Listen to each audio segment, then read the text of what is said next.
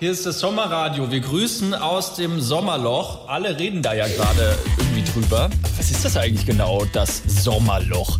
Es scheint ja so spektakulär zu sein, dass es jetzt sogar unseren Bundeskanzler interessiert. So, also Herr Scholz, das hier ist es. Das ist was?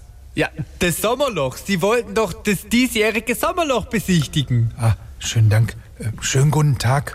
Äh, Das Sommerloch kann ich antworten. Nicht.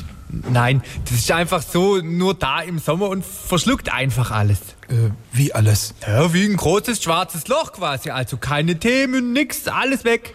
Ah, und was passiert, wenn etwas in dieses mm, Sommerloch hineingerät? Dann verschwindet's einfach. Auf Nimmerwiedersehen. Ah, schönen Dank. Ähm, Sie entschuldigen mich kurz. Was machen Sie denn da mit den ganzen Dokumenten?